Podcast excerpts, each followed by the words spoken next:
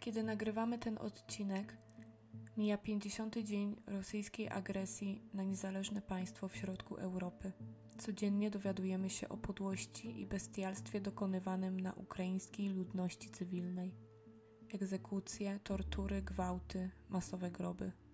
Przyznam szczerze, nie spodziewałam się, że będę świadkiem takiej wojny.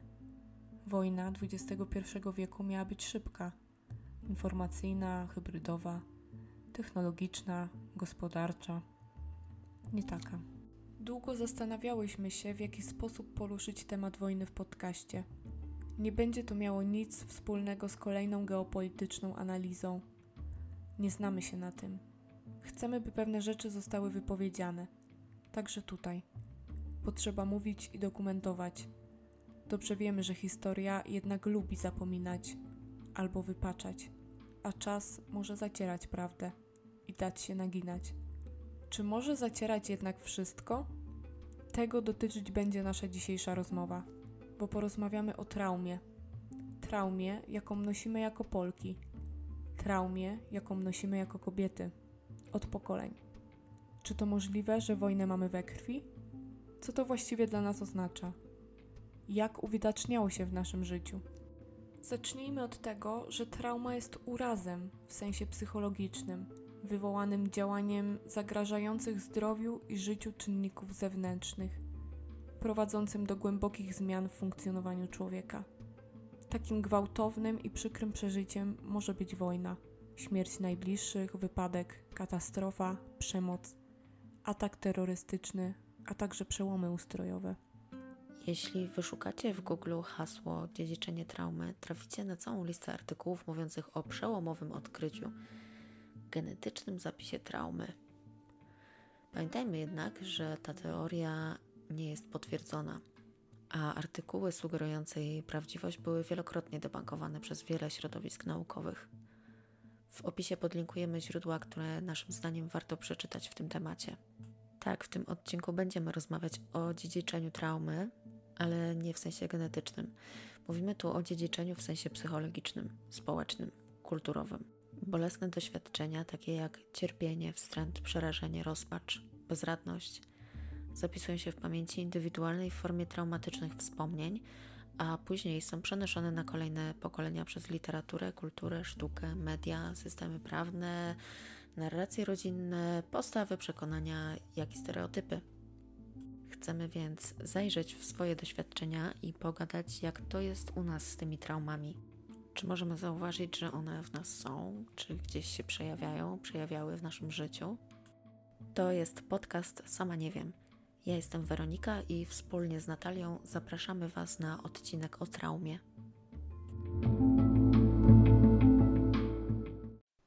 No witaj. No cześć. Powiedz mi, jak się czujesz z tym, że nie rodzimy się jako tabula rasa? Bo ja, jak zdałam sobie z tego sprawę, to czułam się lekko przytłoczona tym, że tak naprawdę na niewiele rzeczy mam wpływ.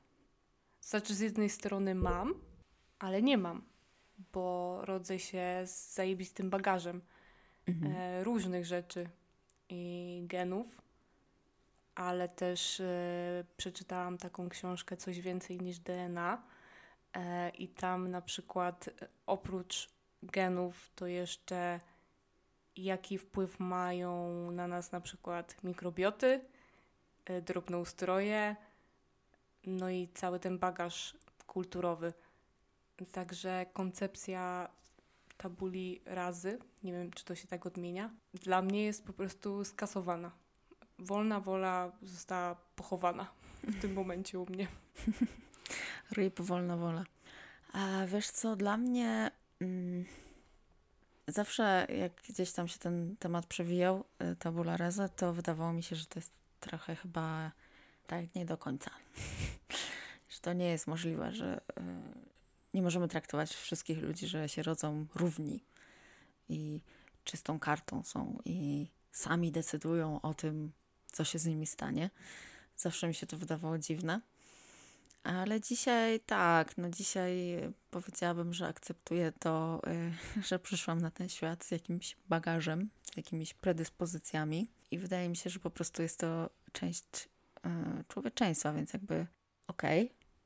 ale nie zawsze tak było, bo długo, długo się zmagałam z tym, że na przykład przyszło mi żyć w kraju w takim, jakim mi przyszło i w społeczeństwie, czy w rodzinie, czy nie wiem, w jakimś tam e, koleżeńskim gronie akurat tutaj, tak? Dużo było gniewu, dużo było złości i żalu, że muszę żyć akurat w Polsce i miałam jakieś takie przeświadczenie i zresztą chyba gdzieś tam głęboko pod skórą ono dalej jest, że gdzieś indziej byłoby mi lepiej, może łatwiej, może miałabym więcej możliwości. No ale praca taka nad sobą trochę mi dała takiej mm, akceptacji po prostu tego, że jest jak jest. Ale. Wiesz co, tu mi tutaj, mm. tutaj mi przyszło do głowy, jest coś takiego jak astrokartografia. Nie wiem, może teraz mówię jakąś głupotę i to się nie tak nazywa, ale chodzi o to, żeby łączyć swój kosmogram z mm, tak jakby konkretnymi miejscami na Ziemi, które są twoje gdzie powinnaś być, okay. gdzie po prostu rezonujesz. Także może powinnaś tej wskazówki poszukać może. w gwiazdach. Może powinnam. Niestety moje gwiazdy są niewidoczne aktualnie, bo żyję w mieście z jakiegoś powodu. tak, z jakiegoś powodu. O, no. Są za chmurkami, no, ale może jeszcze wyjdą wszystko może. zobaczysz. Może. Czy zobaczymy. W każdym razie tak, dla mnie to też było niełatwe do ogarnięcia umysłem, że być może nie mamy zbyt wiele do powiedzenia o tym, y, kim chcemy być i tak dalej. Ale wydaje mi się też, że jak człowiek y, trochę zaakceptuje po prostu y, to, gdzie jest i kim jest i jakie jest jego życie, to wtedy w końcu może sam zdecydować, co dalej. Tak mi się wydaje. Przynajmniej to jest takie moje doświadczenie, że od czasu, jak udało mi się trochę zaakceptować tą moją sytuację, to, to czuję więcej sprawczości, że mogę coś zrobić serio, a nie tylko płynąć z prądem. No, tak jakby, że możemy tworzyć jakąś lepszą wersję siebie, tak? Mhm, tak. Na tej zasadzie, ale ta akceptacja, tak jak mówisz, jest niezmiernie ważna. E, mhm. Ja jestem tak jakby w procesie tej akceptacji ciągle mhm. ale wiedza i świadomość, że pewne rzeczy odziedziczyłam i to nie mówię ściśle o biologii i o genetyce, ale no właśnie przez te wzory zachowań, przez cały proces socjalizacji, przez stereotypy, przez tradycje, przez sposoby myślenia, tak naprawdę jestem zlepkiem mm, wielu, wielu rzeczy. Mhm. I niekoniecznie dobrych, tak? Tutaj ten odcinek jest o traumie. No i tak naprawdę żyjąc w Polsce, cały czas gdzieś trauma wojny była za plecami. Mhm. Ja to tak odczuwam. U mnie w rodzinie były takie narracje, e, tak jak pamiętam od strony dziadków, którzy często wspominali o wojnie i w ogóle w takim kontekście, że ona się jeszcze wydarzy, że jedno to to, że była i wiadomo mhm. te wspomnienia z wojny, ale ciągle takie przeświadczenie, że, że to może się wydarzyć w każdej chwili. I nie wiem, mój dziadek miał takie powiedzenia, szczególnie na przykład jak chcieliśmy coś, e, nie wiem, wyrzucić albo komuś przekazać. Tak naprawdę wszystko zbierał i zawsze mówił, że przyda się w razie wojny. To było takie dla mnie niezrozumiałe, bo tak naprawdę ciągle słyszałam te rzeczy, typu w razie wojny, oglądając wiadomości, cały czas słyszałam, że zaraz tutaj przyjdą Niemcy, zaraz tutaj przyjdą ruskie. Ja tutaj tak specjalnie cytuję po prostu dziadka, bo to słowo w słowo, że zaraz tu wejdą, że trzeba będzie bunkry robić i tak dalej, i tak dalej. I po prostu jako dziecko ja chłonęłam taki przekaz i nie zdawałam sobie nawet sprawy, jak on we mnie jest zakorzeniony, tak? Że gdzieś ta narracja wojenna od dziecka ciągle się przewijała, że to nie przeszło sobie od tak, chociaż było dla mnie całkowicie niezrozumiałe jako dla dziecka. niezrozumiałe, ale też jakby nie patrzeć obce, prawda? No bo my się jakby urodziłyśmy w wolnej Polsce i um, przynajmniej ja miałam takie przeświadczenie, że wojna to jest przeszłość i jakby teraz już tylko dobre rzeczy się mogą zdarzyć. Skoro już wiemy, czym jest wojna, to nikt do tego nie wróci, tak? Bo wszyscy wiedzą, co to znaczy. I z jednej strony to było takie obce, a z drugiej strony no jednak byli, byliśmy przesiąknięci tym, e, tą narracją. Mm, ja też, e, może nie wprost, ale też słyszałam gdzieś tam ten e, lęk przed wojną właśnie. W mojej rodzinie y, mieliśmy ludzi w Armii Krajowej. Mój pradziadek się tam udzielał, mój dziadek, więc tak teraz patrząc z perspektywy czasu, czy jest możliwe, żeby to nie wpłynęło jakkolwiek na mnie, czy na, nie wiem, na mojego tatę? No raczej nie, bo doświadczenie wojny w jakiś sposób ukształtowało właśnie mojego pradziadka, potem mojego dziadka, potem dziadek mojego tatę wychował w jakiś sposób i potem tata wychował mnie w jakiś sposób, tak? Więc to nie jest możliwe, że byśmy nie odziedziczyły czegoś z tej wojny, prawda? Tak, jasne. Ja też nie mam co do tego wątpliwości. Właśnie e, to było kluczowe w takim procesie tej mojej akceptacji tego, kim jestem, że najpierw zdajesz sobie sprawę, że twoi rodzice byli kiedyś dziećmi i to jest takie wow. Mhm. To oni po prostu nie byli zawsze tacy, po mhm. prostu dorośli, tak jak ty ich znasz, tak? Tak. Mm, I potem sobie zdajesz sprawę, że te dzieci są wychowywane przez innych dorosłych, tak? Którzy mhm. też byli dziećmi. I po prostu, jak się tak zastanawiasz, no to Twoich rodziców e, wychowało to pokolenie powojenne, tak? Mhm. I wcześniej dziadków wychowywało pokolenie, które miało doświadczenia z I wojny światowej, a wcześniej jeszcze z zaborów Mhm. Więc tak naprawdę to, co jest w nas, ciągnie się od pokoleń i to nie jest możliwe, że, że to nie ma wpływu. Więc tutaj nie, fajnie, nie że jest, się zgadzamy. Nie jest możliwe. I, i, I, że się nad tym zastanawiamy, że, że to czujemy po prostu. Mhm. Tak. I myślę, że y, każdy z nas może się y, odnieść do takich rzeczy, jak na przykład babcia albo właśnie mama, która mówi: Nie chcesz jeść, a dzieci w Afryce to głodują albo zjedz jeszcze za mamusię i za tatusia, nie? Bo to jest takie doświadczenie, że kiedyś może nie było co jeść, tak? Więc każdy kęs się liczył. Trzeba być wdzięcznym, tak? Tak, tak. Każdy kęs się liczył, trzeba być wdzięcznym, że jest co jeść. Tak, i tak. Jakby to... Ale u mnie też to było.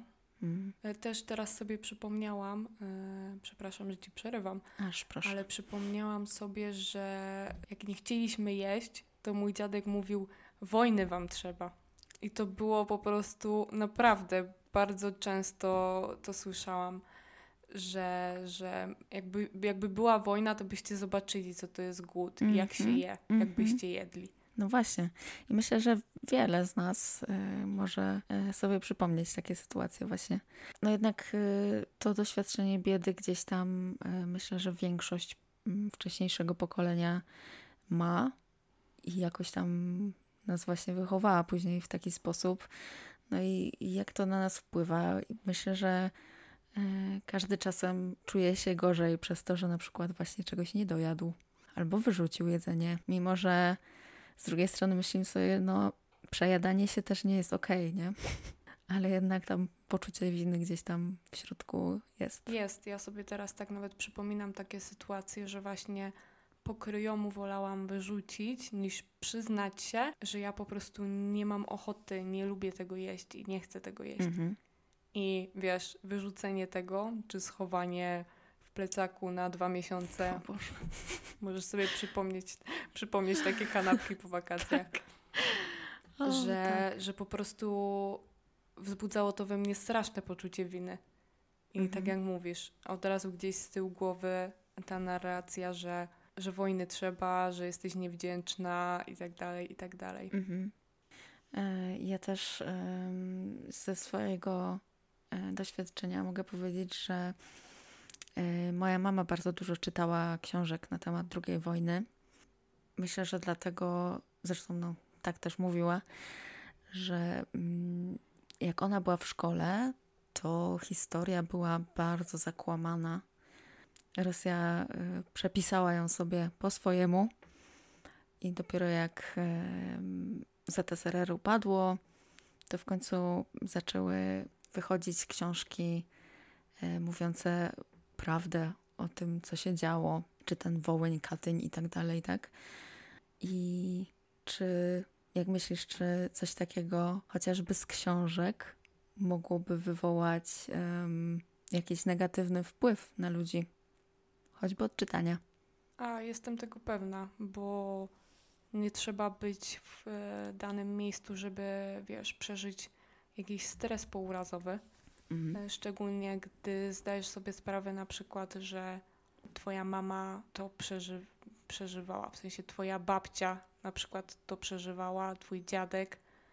Mhm. E, no może być to wstrząsające i bardzo bolesne mhm.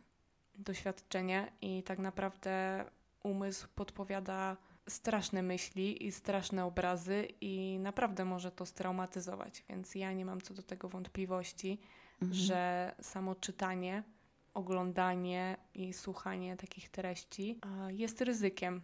I mówię to ja, która pastwie się nad sobą z wyrolstwem i kryminałami, e, którymi, które sama muszę też przerywać, tak? Mhm. I czasem potrzebuję jakiejś głupiej rozrywki w międzyczasie, bo nie jestem w stanie mhm. E, przyjąć więcej. I nawet teraz, e, w tej rzeczywistości wojennej, unikam takich treści i nie mam po prostu na nie ochoty, tak? Mhm jak potrzebuję odpocząć, zrelaksować się, no to czytam jakąś inną książkę, czy oglądam jakiś inny serial. No a wcześniej w pierwszej kolejności sięgałam po kryminał. Mhm. I to ten skandynawski, mhm. nie brytyjski. Ten brutalny. Także zdecydowanie trzeba uważać. No, odważnie, szczerze powiedziawszy, ja za skandynawskie kryminały się nie chwytam. No nie, to nie jest mój um, rodzaj literacki. Mm, no, masz rację. I jeśli chodzi o ten e, stres pourazowy, e, nasze mózgi rejestrują ból fizyczny i psychiczny w taki sam sposób. Tak jakby nasz mózg nie wie, czy przeżywamy emocje i stres dlatego, że jesteśmy w danej sytuacji, czy dlatego, że sobie o niej czytamy, czy dlatego, że na przykład odtwarzamy sobie po raz kolejny jakieś wydarzenia z przeszłości. E, więc dostajemy po prostu zastrzyk hormonów stresu i spinamy się i przeżywamy to na nowo i na nowo. Tak więc dawkowanie sobie takich drastycznych e, historii myślę, że mm, jest ważne. Natomiast e, karmienie się nimi zbyt długo myślę, że właśnie powoduje jakby oprócz tego, że powoduje stres pourazowy w osobie, która powiedzmy czyta te książki, to też przecież potem wpływa na kolejne pokolenie, tak? Bo jeżeli ktoś przeżywa ten PTSD, um, a potem wychowuje dzieci, no to siłą rzeczy przekazuje te emocje tym dzieciom. Więc kolejny raz zapisuje jakieś e, trudne emocje i przekonania i e, jakieś schematy e, w kolejnym pokoleniu. No, jest to bardzo przytłaczające, tak jak o tym rozmawiamy. Mm. Ale akceptacja, akceptacja jeszcze raz akceptacja. Mhm. Tak jest. Jeszcze. Trzeba, trzeba nad tym pracować, nie? Tak, tak, jak najbardziej. I y, a propos akceptacji, to chciałam tutaj zauważyć, podkreślić, że kiedy y, mówimy o akceptacji, to nie mówimy o takim y, smutnym pogodzeniu się ze swoim losem, e, założeniu rąk i stwierdzeniu, no dobra, no to jest jak jest, nic nie muszę robić, po prostu tak jest, nie? I popadaniu w jakiś e, marazm akceptacji e, chodzi o to, żeby przestać się biczować za to, jak jest, a jak by mogło być, a jak nie jest tak? Czyli e, tak, wyba wybaczeniem sobie, wybaczeniem sobie za to, że nie jest się jakąś super wyimaginowaną, najlepszą wersję, wersją siebie. Wybaczenie bliskim, że nie byli albo nie są tacy, jakimi bym chciała, żeby byli. i odpuszczeniem po prostu nierealnych oczekiwań. Takim głębokim oddechem i radością z tego, co jest, kim jestem ja i jacy są ludzie wokół mnie. Myślę, że to jest ważne, żeby to powiedzieć, bo po prostu niektórzy e, mogą to odebrać tak, że a, dobra, no jest jak jest, to chodźmy się napić. A nie o to Właśnie chodzi. jest jak jest, po prostu połóżmy się, leżmy i nie mam na nic wpływu, nie? Mhm. E, nie, tak jak mówisz, to jest, e, to jest kluczowe, żeby, żeby to zaakceptować z taką, z taką świadomością, Mhm. po prostu, z taką pełną świadomością. Nie zaakceptować, tak jak mówisz, bo jest jak jest, tylko zaakceptować dlaczego. Mhm. Bo dla mnie właśnie ta wiedza dała mi niesamowity spokój. Mhm. Bardzo mnie uspokoiła, że to nie jest tak, że z tobą jest coś nie tak, Mhm. bo tak. Tak. Po prostu złożyło się na to tyle czynników, że na pewnych polach po prostu nie mogłam odnieść sukces w danej chwili, Mhm. tak? Nie można mieć wszystkiego naraz w jednej chwili. Dokładnie. To taka dobra rada ciotek klotek, chociaż miało tutaj nie być dobrych rad. No ale wracając jeszcze do tych traumatycznych, mm, takich wojennych Mhm. doświadczeń, to przypomniało mi się jeszcze, że duży wpływ y, miało na mnie też takie doświadczenie y, tej wojny na, ba- na Bałkanach, tak się mówi? Na Bałkanach? W Bałkanach? Na Bałkanach. Na Bałkanach. Mhm.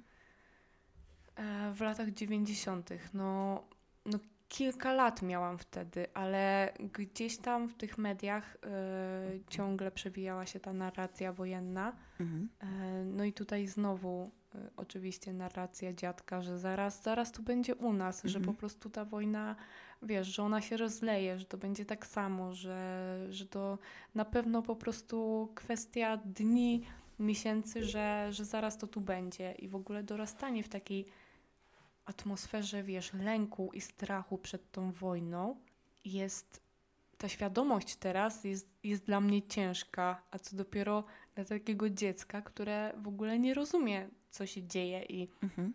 czym jest do końca wojna, Tak. co, co tam się dzieje. Tak. Bo wojna to było, wiesz, czterej pancerni I pies, pies, tak. nie? Dokładnie. Haha, fajnie. Było śmiesznie i w ogóle Mhm. no takie infantylizowanie i w w rozrywkowe podejście do tej wojny. Dokładnie. Że, o, jak było fajnie, fajnie, fajnie, jakby była wojna. Mhm. Po prostu aż Takie ciarki przechodzą. hej, tym nie? Myślę. Tak, tak, dokładnie. No, mm, rozumiem, rozumiem. Ja nie pamiętam e, zbyt dobrze tamtego czasu, e, ale niedawno siostra moja właśnie mówiła o tym, moja młodsza siostra, młodsza o dwa lata, jeszcze mniejsze dziecko wtedy, mówiła, że właśnie, mm, że dla niej te wiadomości o wojnie w, no właśnie na Bałkanach, w Jugosławii, e, że to było bardzo stresujące i bardzo, bardzo się bała wojny, mimo że była właśnie dzieckiem, tak? Nie mogła wiedzieć, co to znaczy. Więc tutaj też myślę, że wchodzimy trochę na ten y, temat tego, jak media sterują tak naprawdę nami przy pomocy strachu. Pokazują drastyczne y, obrazy, tylko po to, żeby ludzi po prostu przestraszyć. Nie wiem, ja- jaki ma to inny cel może mieć. Nie mówię, nie, jakby nie ma przekazu konkretnego, takiego merytorycznego, tylko pokazujemy tutaj, nie wiem, wybuchające domy i pourywane nogi. No bo tak musiało być, skoro nawet dzieci, dzieci pamiętają, że się bały, tak? Tak, tak. Pamiętam, że nie rozumiałam do końca, co to jest wojna, ale bardzo, bardzo się tego bałam i bardzo odczuwałam te Mhm. nastroje dorosłych. Więc e, teraz zastanawiam się, jak czują się dzieci teraz i jak odczuwają Mhm. nastroje dorosłych, bo w dalszym ciągu pewnie ta wojna jest w nas i jest teraz bardzo blisko nas. Więc e, po rzeczywistości pandemicznej przeszliśmy w Mhm. rzeczywistość wojenną i nie wróży to dobrze dla po prostu młodych, Mm, Dla zdrowia psychicznego. żeby sobie z tym poradzić, tak? Tak, dokładnie, dla zdrowia psychicznego. Mhm. No, ja jestem po prostu pełna obaw, szczególnie, że kondycja naszej służby zdrowia pod względem e, profilaktyki zdrowia psychicznego, no to jest e, tragedia, tak? No niestety. Więc mam nadzieję, że będzie co zbierać. Ale też e, wiem, że nasze pokolenie jest dużo bardziej świadome i dużo szybciej sięga po pomoc. Mhm. I nie jest to żaden wstyd dla nas, więc myślę, że dla dzieciaków jest to tylko na Mhm. plus. Na pewno. A jeszcze wracając do e, tego, co mówiłaś o mm, takim lekkim traktowaniu tej wojny. Ja pamiętam, jak mój dziadek e, czasem wracał do tego tematu, to zwykle opowiadał różne takie historyjki, właśnie powiedziałabym właśnie w takim temacie hej przygodo. I pozwolę sobie tutaj opowiedzieć krótką historyjkę mojego dziadka Okej. Pączka. A Słuchamy. to było, to były już chyba czasy powojenne tak naprawdę, ale to musiało być zaraz po. E, opowiadał, jak jeszcze był właśnie takim e, chłopakiem, no nie, nie był jeszcze żonaty wtedy. I z kolegą gdzieś w lasach znaleźli jakąś rakietę, taki nie, nie wypał, nie wybuch. Nie wiem jak się mówi, nie wypał chyba. Nie Był wypał. na tyle duży, że nie byli go w stanie ruszyć, więc chyba to znaczy, że był duży. E, a bardzo chcieli zobaczyć, jak wybucha taka rakieta. O matko, ale ja mam zaciśnięte pięści, szczękę i wszystko tej tak, historii. i no, słuchaj, ale okej. wykopali dołek pod tą rakietą i rozpalili ognisko pod nią. no i jak to mówił dziadek, jak rypło, to cała wieś się zaczęsła. No. Także y, ja mam takie historie związane z wojną. Czyli mamy taki dysonans, bo z jednej strony mamy oczywiście to ten lęk i strach i, i tą całą atmosferę, chłonięcie tych emocji, a z drugiej strony yy, no takie spłaszczenie Tak, tej rzeczywistości tak. I wydaje mi się, do wydaje mi się- takiej tak, hej, wydaje mi się, przygody, że tak? to jest taki trochę mechanizm obronny, że trochę oswajamy y, ten temat, tak? Pośmiejemy się trochę, znajdziemy jakiś y, punkt, żeby Tak, tak. y, się rozweselić y, mimo wszystko. I to jest, to jest chyba taki właśnie mechanizm obronny, żeby się nie dać zjeść tym emocjom. Żeby to zniekształcić do, do takiego obrazu, który, Mhm. który przyswajasz i który nie Tak, robi ci krzywdy. no, tak? Że da się to przeżyć, No. tak. No okej, no a kolejnym takim punktem w naszym, e, nie wiem jak to nazwać, późnym dzieciństwie było, tak, e, no to World Tra- World Trade Center, bo ja z tym aparatem po prostu, e, z- WTC, znowu muszę literować.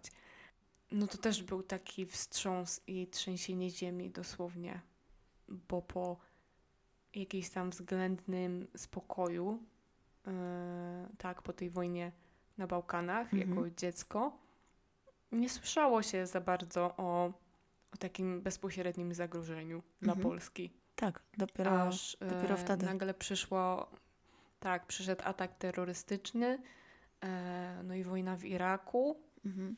no i wtedy też zaczęły się teorie spiskowe, że po prostu Polska jest na czarnej liście i na pewno u nas też będzie atak terrorystyczny. Mm, Tak. Zaczął się strach przed e, w ogóle osobami wyglądającymi na bliskowschodnich, tak? Mhm. Czego wcześniej w ogóle nie było. Mhm. Więc znowu zaczęła się taka kultura strachu, tak? Nie wiem, e, jak to wyglądało u ciebie, ale tak naprawdę, no, telewizor szedł na okrągło. Tak, E, no i pokazywali te dwie wieże, te dymiące się. E, no i raczej taka narracja typu e, no koniec świata, co tu się stało. E, ale nie było jakiejś takiej merytorycznej rozmowy, która by mnie mogła uspokoić, tak? Mhm. raczej znowu taki, taki wstrząs, tak? I znowu, jak tylko się coś dzieje, to znowu e, ten oddech wojny na karku, że Tak. tak. że zaraz na pewno będzie wojna i zaraz na pewno ona będzie w Polsce, no bo gdzie może być wojna, jak nie w Polsce. Tak jest. Wszystkie, Wszystkie wielkie wojny wojny są w dzieją się w Polsce. Polsce. Mhm. E, tak, to było. World Trade Center to chyba było moje pierwsze takie doświadczenie, powiedziałabym, świadome zetknięcie się z e, taką traumatyczną sytuacją, która dotyczyła też e, jakby no, całego świata. Szczerze mówiąc, wtedy wydawało mi się, jak e, patrzyłam na te, na te newsy w e, TV, wydawało mi się, że to jest po prostu jakiś film. Nie wiem, e, w ogóle Mhm. nie byłam w stanie jakby przetworzyć tego, że to się dzieje naprawdę. Było to no, na szczęście na tyle geograficznie daleko, że y, można było jakoś przejść y, na tym do porządku dziennego i ważniejsze było wtedy y, zadanie i szkoła i obowiązki w domu. Ale po tym pierwszym takim drastycznym dla mnie wydarzeniu, mm, pamiętam, że zaczęły się we mnie y, umacniać te stereotypy, właśnie, że albo gość z brodą to na pewno terrorysta, albo Mhm, gość, em, nie wiem, właśnie w turbanie terrorysta. W ogóle y, wydaje mi się, że w którymś momencie y, po prostu wszyscy ludzie właśnie bliskowschodniej urody nagle stali się wielką masą pod tytułem terroryści i wszyscy ich tak jakoś określali. Jakby dla mnie to było trochę y, takie dziwne, ale no jakby przystałam na to, no bo byłam wtedy jeszcze dzieckiem, tak więc jakby Ja też. Ja, ja po, prostu, po prostu to chłonęłam, bo tak jak Mhm. mówiłaś, że e, o ile geograficznie było to daleko mm, i można było przejść jakoś nad, e, e, nad tym do obowiązków codziennych, tak przypominam sobie, że te pierwsze dni e, to my nie rozmawialiśmy w szkole o niczym innym między sobą. Tak Mhm. jakby totalnie wiadomo, nie pamiętam lekcji i tak dalej, ale pamiętam no, praktycznie każdą przerwę z tego czasu. Mhm. Pamiętam jakieś wspólne powroty, mm, powroty ze szkoły i nakręcanie się Mhm. nas, dzieci, wzajemnie jeden drugiego, że ktoś coś tam wie, że jemu on coś tam słyszał, Mhm. że właśnie ta czarna lista, że wojna, że nas zaatakują. I dziwi mnie to, że na przykład nikt nie interweniował, w sensie ze szkoły. Wiesz o co chodzi? Aha. no, no w domu załóżmy nie dostałeś jakiejś e, merytorycznej odpowiedzi na ten temat, ale ze szkoły także. Mhm. Nie wiem, czy pamiętasz, czy ktoś rozmawiał w szkole o tym, co się tak naprawdę stało, albo żeby po prostu zapobiec temu wzajemnemu nakręcaniu się Mhm. mm, przez dzieci. Przecież to było słychać na, na korytarzach, że, że my rozmawiamy o tym i gadamy głupoty. No nie ma co tu dużo mówić. No co tam może powiedzieć dziecko o sytuacji jakiejś politycznej, tak? Mhm. No wiadomo, że powtarza jakieś, jakieś, jakieś po prostu zasłyszane piąte przez dziesiąte rzeczy. Mhm. I to prawdopodobnie od, od kolegi, nie? No tak, jak zwykle. Jak zwykle ważne informacje bierzemy od kolegów. A, No od koleżanek też. tak, tak, no Niech będzie. oczywiście. O to mi chodzi. Nie od dorosłych w każdym razie. Em, u mnie w domu raczej nie przypominam sobie, żebyśmy rozmawiali jakoś tak e, merytorycznie, w sensie, żeby dorośli wytłumaczyli dzieciom, nie wiem, co to oznacza i co może przynieść i nie wiem, e, czy coś robimy z tym. Pamiętam, że było podenerwowanie, był taki, mm, taki trochę niepokój. Pamiętam, że y, był nacisk na tankowanie na zapas, bo na pewno ropy zaraz braknie. Ale to było tyle. Natomiast w szkole mieliśmy faktycznie, ale chyba jedną lekcję poświęconą temu i to była historia, ale też y, nie było to, może nie, może nie do końca było to takie merytoryczne, to było bardziej em, uspokajające. miało, chyba Mhm. miało na celu po prostu te dzieci uspokoić, y, żebyśmy właśnie nie ekscytowali się tym za bardzo i nie, mm, nie przestali myśleć o tym, co jest ważne, czyli o szkole. Mhm. E, Mhm. Tak, ale to było wszystko. To była jedna lekcja.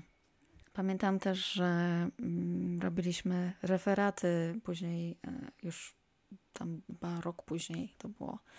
e, na temat właśnie ważnych wydarzeń w świecie. I ja właśnie wybrałam temat World Trade Center. I pamiętam, że trafiłam, bo to, to były początki internetu w domu. trafiłam na, trafiłam na jakiś na jakiś, por- nie wiem co to był za portal, ale trafiłam gdzieś na jakieś właśnie teorie spiskowe i po prostu... okay. Wybuchy i to wszystko. Tak, tak, i po prostu, o Jezu. Illuminati. Tak. Nie dostałam dobrej oceny z tego referatu, ale teraz już wiem dlaczego. Bo były teorie spiskowe. E, tak. no i tyle. I tyle. I to się gdzieś rozpłynęło. Ale no właśnie, tak, to wtedy nie było też jeszcze, yy, nie było to jeszcze takie jasne, bo tak naprawdę nie miał nam kto powiedzieć, że to, co ktoś wrzuca do internetu, to niekoniecznie jest prawda, tak? Tak, dokładnie. To były początki. To były początki. Więc pewnie po prostu zobaczyłaś i, I uwierzyłaś, film, no bo przecież tak, internet powiedział. Materiał, dokładnie, i stwierdziłaś, że to jest przecież rzetelne źródło, ktoś to sprawdził. No właśnie. Okej. Okay. E, ja chciałam jeszcze wrócić do tego tematu mm, stereotypów. Teraz wydaje mi się, że jakby to jest niemożliwe, żeby żyć w stereotypach i po prostu, że ludzie tak sobie um, żyją według jakiegoś założenia, które nie jest ich, prawda? Ale um, jak teraz e, cofnęłyśmy się do e, czasów World Trade Center, to sobie tak przypominam, że faktycznie e, sama też żyłam tymi schematami bo wiadomości napędzały jednak strach. Strach przed innym, nie naszym. Byliśmy my i oni, prawda? I stawiali taki. Tak, w ogóle pojawił się jakiś inny. Tak, inny, przed którym powinniśmy się bronić i w ogóle bać się tego. I e, to stawianie w opozycji właśnie mm, ten zły muzułmanin, a dobry chrześcijanin, prawda? E, kolorowy był zły, a biały był dobry. Wschód był dziki, a zachód cywilizowany. Wschód był zagrożeniem, a zachód wybawieniem. Ale większość tych stereotypów jednak e, upadła, tak naprawdę, e, w moich oczach przynajmniej. I to zadziało się dopiero w czasie studiów socjologicznych. Nie wiem, jak to u Ciebie wyglądało, ale dla mnie właśnie mm, studia to był taki moment, kiedy jakby spadła mi zasłona z oczu i zobaczyłam, że jest coś więcej niż tylko jedna, jedyna narracja medialna i że można zaufać jednak sobie w ocenie y, tego, co się dzieje, a niekoniecznie przy, mm, jakby y, przyswajać sobie punkt widzenia mediów czy kogoś innego. Nie, no u mnie to było dokładnie tak samo. E, najpierw kulturoznawstwo, potem socjologia, kryminologia i patrzenie na człowieka z różnych punktów i to otworzyło mi oczy, że nic nie jest czarno-białe, tak? Mhm. I jest bardzo mało takich rzeczy, których można określić jednoznacznie mhm. i opowiedzieć się po jednej albo po drugiej stronie, więc, e, więc tak, no, brakuje edukacji tak mi się wydaje, takiego krytycznego myślenia, mhm. a kierowanie się właśnie jakimiś utartymi, konwencjonalnymi takimi ścieżkami myślowymi, no jest po prostu prostsze. Tak funkcjonują też nasze mózgi. Muszą, nie mogą analizować każdej decyzji, tak, tak. wiesz, z każdej strony. Muszą sobie to uprościć. Mhm. No i tutaj, no niestety, niektórzy żerują na tej właściwości naszego mózgu i podsycają też te stereotypy, tak? Mhm. I to też y, tutaj się odnosi tak samo do tych teorii spiskowych, o których już wspomniałyśmy, mhm. które uwielbiam swoją drogą. Po prostu y, mogłabym je studiować wręcz, mhm. doktorat z nich robić. E, no ale tak jest. Mhm. Właśnie y, dla mnie też um, dużo w e, temacie uchodźców zmieniła, zmieniły studia, bo pisałam pracę licencjacką na temat właśnie uchodźców w Polsce i e, zbieranie informacji, cały research w ogóle do tej, do tej pracy. Po prostu był jak taki strzał w twarz, po prostu obudź się, życie nie jest czarno-białe. E, I okazało się, że ludzie, którzy są w Polsce uchodźcami, to jest dużo, dużo, dużo, dużo więcej niż to, co mówiły media, niż to, co mówiły nam wiadomości, że to są ludzie, którzy są niebezpieczni, którzy przyjeżdżają tutaj po prostu tylko po to, żeby nas zniszczyć od środka, że tak naprawdę to są terroryści przybrani za uchodźców. I nagle się Mhm. okazuje, no nie, to jest człowiek taki sam jak ja i ty w bardzo trudnej sytuacji. I, i I naprawdę, to nie z jego winy, tak? dokładnie. Bo ci ludzie y, nie chcą być atakowani, nie chcą być biedni. Mhm. E, Za niedługo zacznie się uchodźstwo klimatyczne Mhm. i to też nie będzie ich wina. No i pytanie, co my zrobimy? Czy otworzymy ogień do tych ludzi, bo są inni, Wiesz co? bo chcą coś naszego? Moja praca licencjacka y, powstawała w 2014 roku i jak wtedy y, na podstawie tych badań moich doszłam do wniosku, że Polska nie jest gotowa na przyjęcie uchodźców, tak dzisiaj okazuje się, że chyba dalej nie jest gotowa, bo jeżeli jesteśmy w stanie pomagać y, Ukraińcom, ale nie jesteśmy w stanie pomagać uchodźcom z Syrii, którzy dalej koczują w lesie, Mhm. no to coś jest nie halo. No to jest rachunek, z którego będziemy musieli się rozliczyć. Niestety mm, nie ma co gasić zapału. Oczywiście trzeba pomagać e, uchodźcom z Ukrainy, ale nie tak dawno ludzie potrzebowali i potrzebują pomocy i nie dostali, bo są innego koloru skóry, tak? Mhm. Innego wyznania. Są inni, tak jak Są mówiłaś. inni, są zbyt inni. Mhm. I to umocnienie się tego innego w nas gdzieś, tak jak już rozmawiałyśmy, narodziło się w tych okolicach World Trade Center. Tak. Także ten temat chyba mamy domknięty. Mm, Ja jeszcze chciałam poruszyć taką sprawę mm, zmiany ustrojowej, bo traumę może wywołać wiele czynników, ale także zmiana polityczna, ustrojowa. I tutaj przypominają mi się takie nostalgiczne teksty, że za komuny, Za komuny było, było lepiej. Tak, za komuny było lepiej. I tak naprawdę, e, tak jak ty wspominałaś o swoich studiach i o tym przełomie e, patrzenia na uchodźstwo, tak właśnie dla mnie przełomem było właśnie patrzenie na tą traumę wielkiej zmiany. Jak przeczytałam o traumie wielkiej zmiany u Piotra Sztąpki i zrozumiałam, Mhm. Dlaczego moi rodzice tak mówią? Dlaczego czują jakąś taką nostalgię i niedopasowanie do dzisiejszego świata? No i zrozumiałam, że to też jest ogromny szok i że tak naprawdę oni byli wychowywani i socjalizowani w jednym systemie, w jednym ustroju, Mhm. w innych wartościach i Mhm. nagle nastąpił przewrót i świat się zmienił. I oni muszą się dostosować. I że ta trauma to jest takie zderzenie się tak naprawdę dwóch światów. I Mhm. nie ma i w jednym momencie wszystkich reguł. Wiesz, że płynnie przechodzimy z tego świata do tego i teraz będzie tak i teraz żyje się tak. Tylko to wszystko musiało zostać wyrobione. Mhm. To była taka po prostu zupa. Zupa, naprawdę. tak. I, I ustalanie pewnych rzeczy na bieżąco, nie? Nie dokładnie, było dokładnie, zasad. że po prostu Mhm. nie we wszystkich obszarach wszystko się ułożyło nagle i trzeba było popełnić tak naprawdę wiele błędów, żeby coś wypracować, jak to w życiu. I nasi rodzice musieli się z tym zmierzyć. Tak. Musieli dopasować się do nowego świata.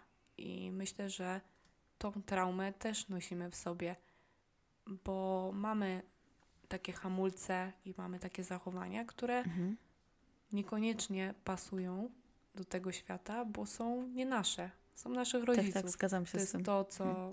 to, co na przykład e, było już w ostatnim odcinku, czyli to ten strach przed nieprzewidywalnością, tak? Kurczowe trzymanie się tej jednej pracy, mm, nienadążanie za tą Mhm. dynamiką.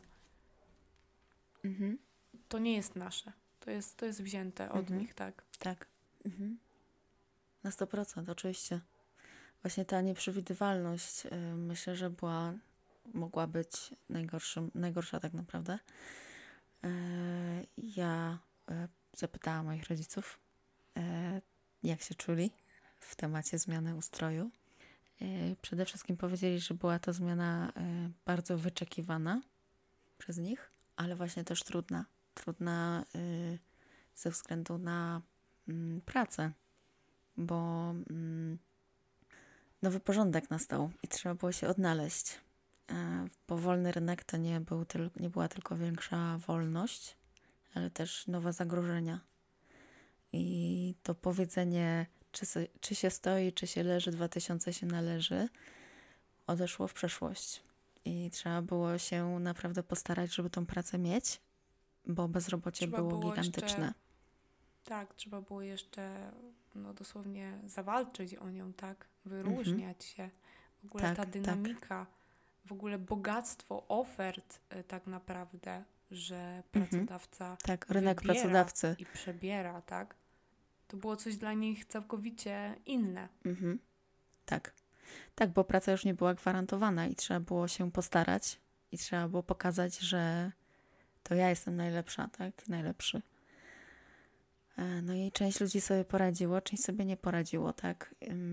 Ja z czasów jakichś e, tam nastoletnich pamiętam takie powiedzenie, że jeżeli komuś się powodzi, to pewnie dlatego, że nakradł.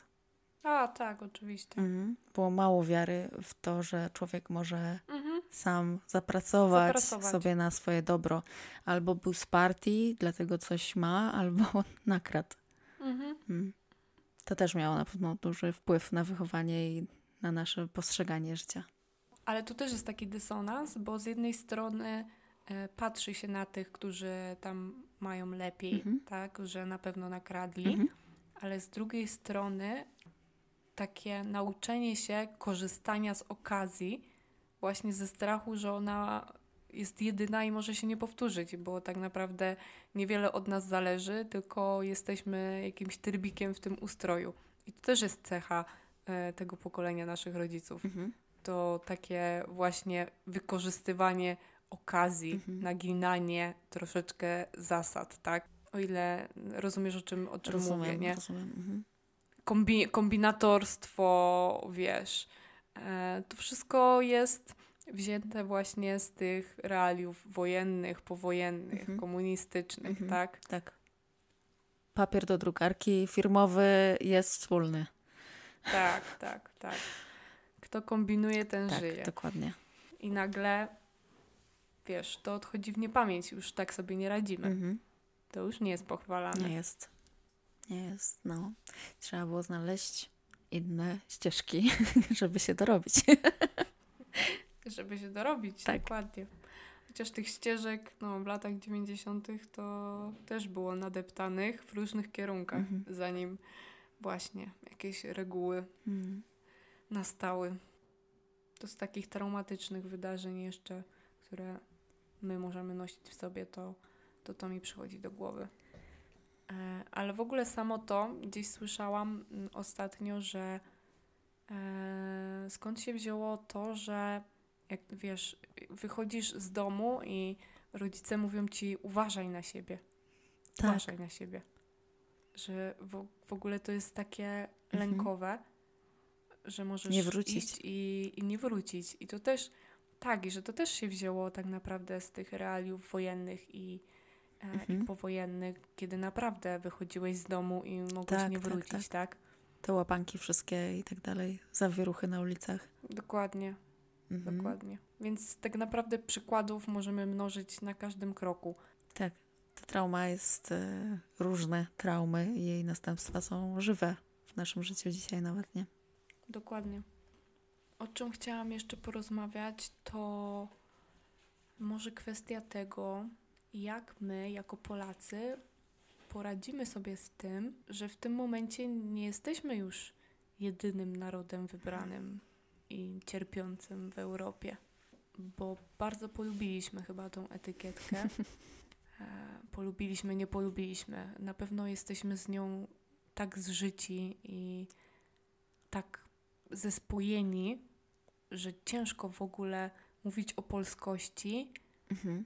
bez tego narracyjnego Umartwienia się. umartwienia, tak, tej po prostu narracji, że Polska Chrystusem narodów, że my cierpieliśmy dla wszystkich, tak, żeby odkupić wszystkich, że jesteśmy wyjątkowym krajem, bo doznał takiej krzywdy. I w tym momencie musimy zrobić komuś miejsce. Ciekawe, jak jako Polacy sobie poradzimy, bo nie wiem, czy ty to tak postrzegasz, ale dla mnie odkopywanie i odmrażanie pana Macierewicza i, i, i tego wraku i tego zamachu to jest już takie echo tego, że mhm, my musimy dać o sobie Tak. znać, że my Musimy też przypomnieć cierpimy, wszystkim, że nam tak? tak, że nam Mhm. Rosja zrobiła straszną krzywdę i że tu jesteśmy my, Mhm. my Polacy, my cierpimy. My cierpieliśmy wcześniej, my cierpieliśmy pierwsi. Mhm. Tak, i bardziej cierpieliśmy. Tak, mi też mi się wydaje, że to może mm, zająć chwilę, żebyśmy w ogóle mm, zauważyli, tak w sensie, no, ustąpili miejsca, że tak powiem, na tym podium martyrologicznym. Myślę, że chwilę nam to zajmie, y, bo nawet ja jako, no powiedzmy, osoba świadoma i tak odnajduję w sobie gdzieś tam zapisany ten, e, ten przekaz, e, że jesteśmy tym Chrystusem narodów e, i męczennikiem i że być może nam się należy coś od świata, bo jesteśmy tacy biedni. Mm, Mimo, że jakby rozumem się z tym nie zgadzam, to gdzieś tam w środku to jest w nas, tak? Nie wiem, szczerze mówiąc, zobaczymy, jak to wszystko pójdzie, ale widzę nadzieję w tym, że być może po prostu będziemy nie męczennikiem, ale wybawicielem, bo tak pięknie pomagamy Ukraińcom i Ukrainkom. I być może nasza e, historia, nasza legenda będzie oparta teraz o to. Nie wiadomo. No, że jest to dla nas taka nowa karta, tak? Tak. którą sobie możemy teraz zapisać. E, ale przygotowując się do tego, do tego odcinka, e, znalazłam Mhm. taką książkę o Polsce, e, Okej. ale napisaną przez amerykańskiego historyka. Jest to Brian Potter Schultz. Nie wiem, jak to się wymawia. W każdym razie tytuł to jest Całkiem zwyczajny, zwyczajny kraj. Historia Polski bez martyrologii. Okej. I Tak się da? Właśnie bardzo mnie to zaciekawiło, bo pewnie z perspektywy historyka Polaka mm, nie do końca, może nawet Europejczyka Mhm. nie do końca. A, a tutaj e, widzę szansę, na pewno będę chciała Mhm. to przeczytać, Jestem w kolejce. bo jest to takie świeże spojrzenie, tak, na tą Mhm. historię.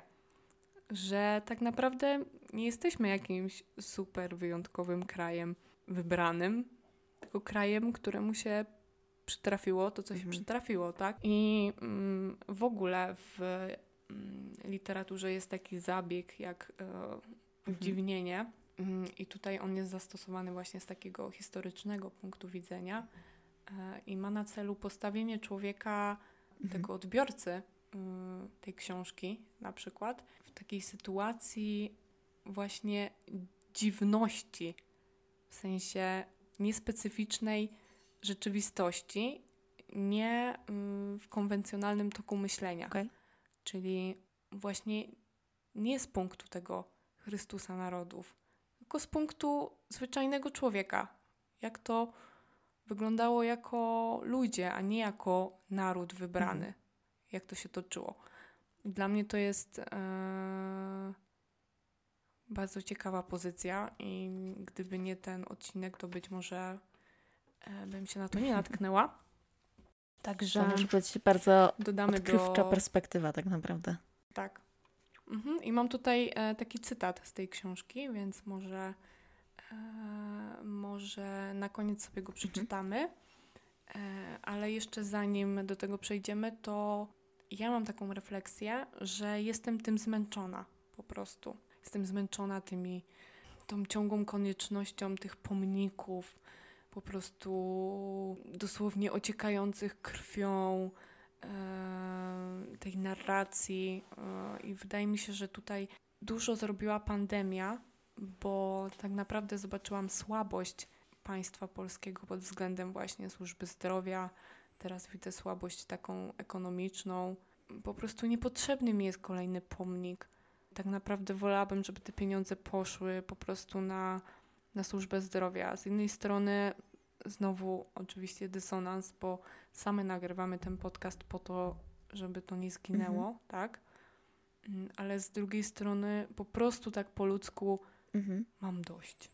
Mam dość po prostu wszędzie tej krwi, tej wojny i tego po prostu Mhm. umartwiania się.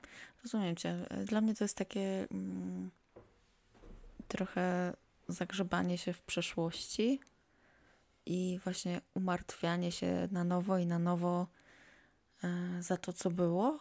Że tak powiem, grzebanie się po prostu w tych e, e, przeżyciach wojen i tych trudów i tych no, czasów zaborów i tak dalej. To jest po prostu takie, takie papranie się trochę i przeżywanie tego na nowo i fu- fundowanie sobie znowu i znowu tego stresu pourazowego w takiej skali całego państwa. Nie, nie jestem e, z tym zżyta e, i wolałabym, żebyśmy jako kraj e, żyli w tym, co jest dzisiaj, a nie martwili się o to, czy na pewno cała Europa pamięta o tym, co się stało w, drugiej, w czasie II wojny światowej i żebyśmy myśleli o tym, co będzie, bo no jakby powinniśmy myśleć o tym, co będzie, a nie wciąż i wciąż na nowo o tym, co było. Myślę, że tak, mogę też y, powiedzieć, że też czuję się po prostu zmęczona tym, tymi właśnie kolejnymi pomnikami, gdzie tak naprawdę ta energia i te pieniądze mogłyby zdziałać dużo dobrego dla ludzi, którzy żyją. Tutaj się możemy 100% zgodzić. Okej. To tak ku zakończeniu. Czy jesteśmy krajem, narodem, który zbiorczo potrzebuje psychoterapii? Mm. Myślę, że tak. Myślę, że jako tak, Ja tak jako myślę. naród. Tak by cała ta pogadanka to pokazuje. I to, co Mhm. po prostu wyliczyłyśmy my, jako my indywidualnie, tak, co, co, co, co nas traumatyzowało w kontekście takim państwowym, Mhm. już nie, nie indywidualnym, tak? Myślę, że spokojnie powinniśmy to przepracować, bo na pewno mamy to nieprzepracowane. Na pewno my za to jeszcze płacimy. Nie wiem, czy nasze dzieci będą że za to tak. płacić. Pewnie tak. Może kolejne pokolenie będzie bardziej lekkie. Jeśli się e, zdecydujemy to na przepracowanie tego, to jest szansa. Em, ale to też trzeba być świadomym tego. Ja w to wierzę. Mhm. Wierzę w naszą świadomość. Mam dużo osób w swoim gronie, które decydują się na przepracowanie wielu rzeczy, więc, Mhm. więc myślę, że jest nadzieja.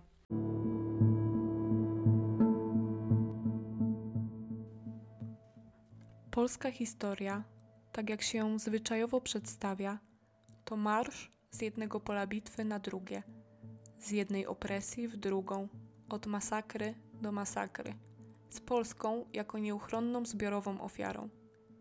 Taka historia wytwarza narodową martyrologię, wyniesienie całej wspólnoty do roli uświęconej męczennicy. W ramach tego żałobnego światopoglądu poddać wątpliwość działania jakiegokolwiek Polaka oznacza poddać wątpliwość Polskę jako taką, zważywszy, że jedynie cnotliwym cierpiętnikom wolno reprezentować całość.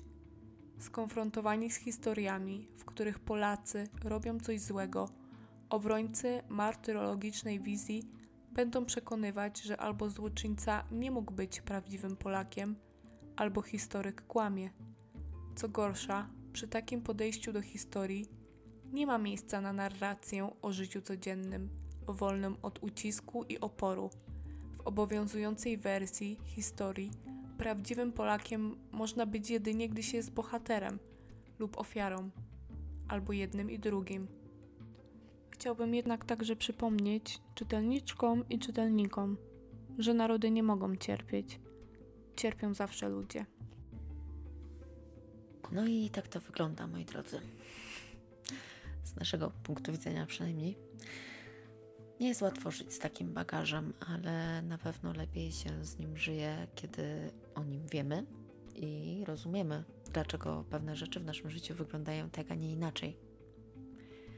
Się już żegnamy i zapraszamy Was do podzielenia się swoimi doświadczeniami i historiami pod postami na Insta i na Facebooku. E, no i ślijcie też maile na samaniewiem.podcast.gmail.com jeśli nasze wypociny coś zrodziły w Waszych umysłach. No to do usłyszenia.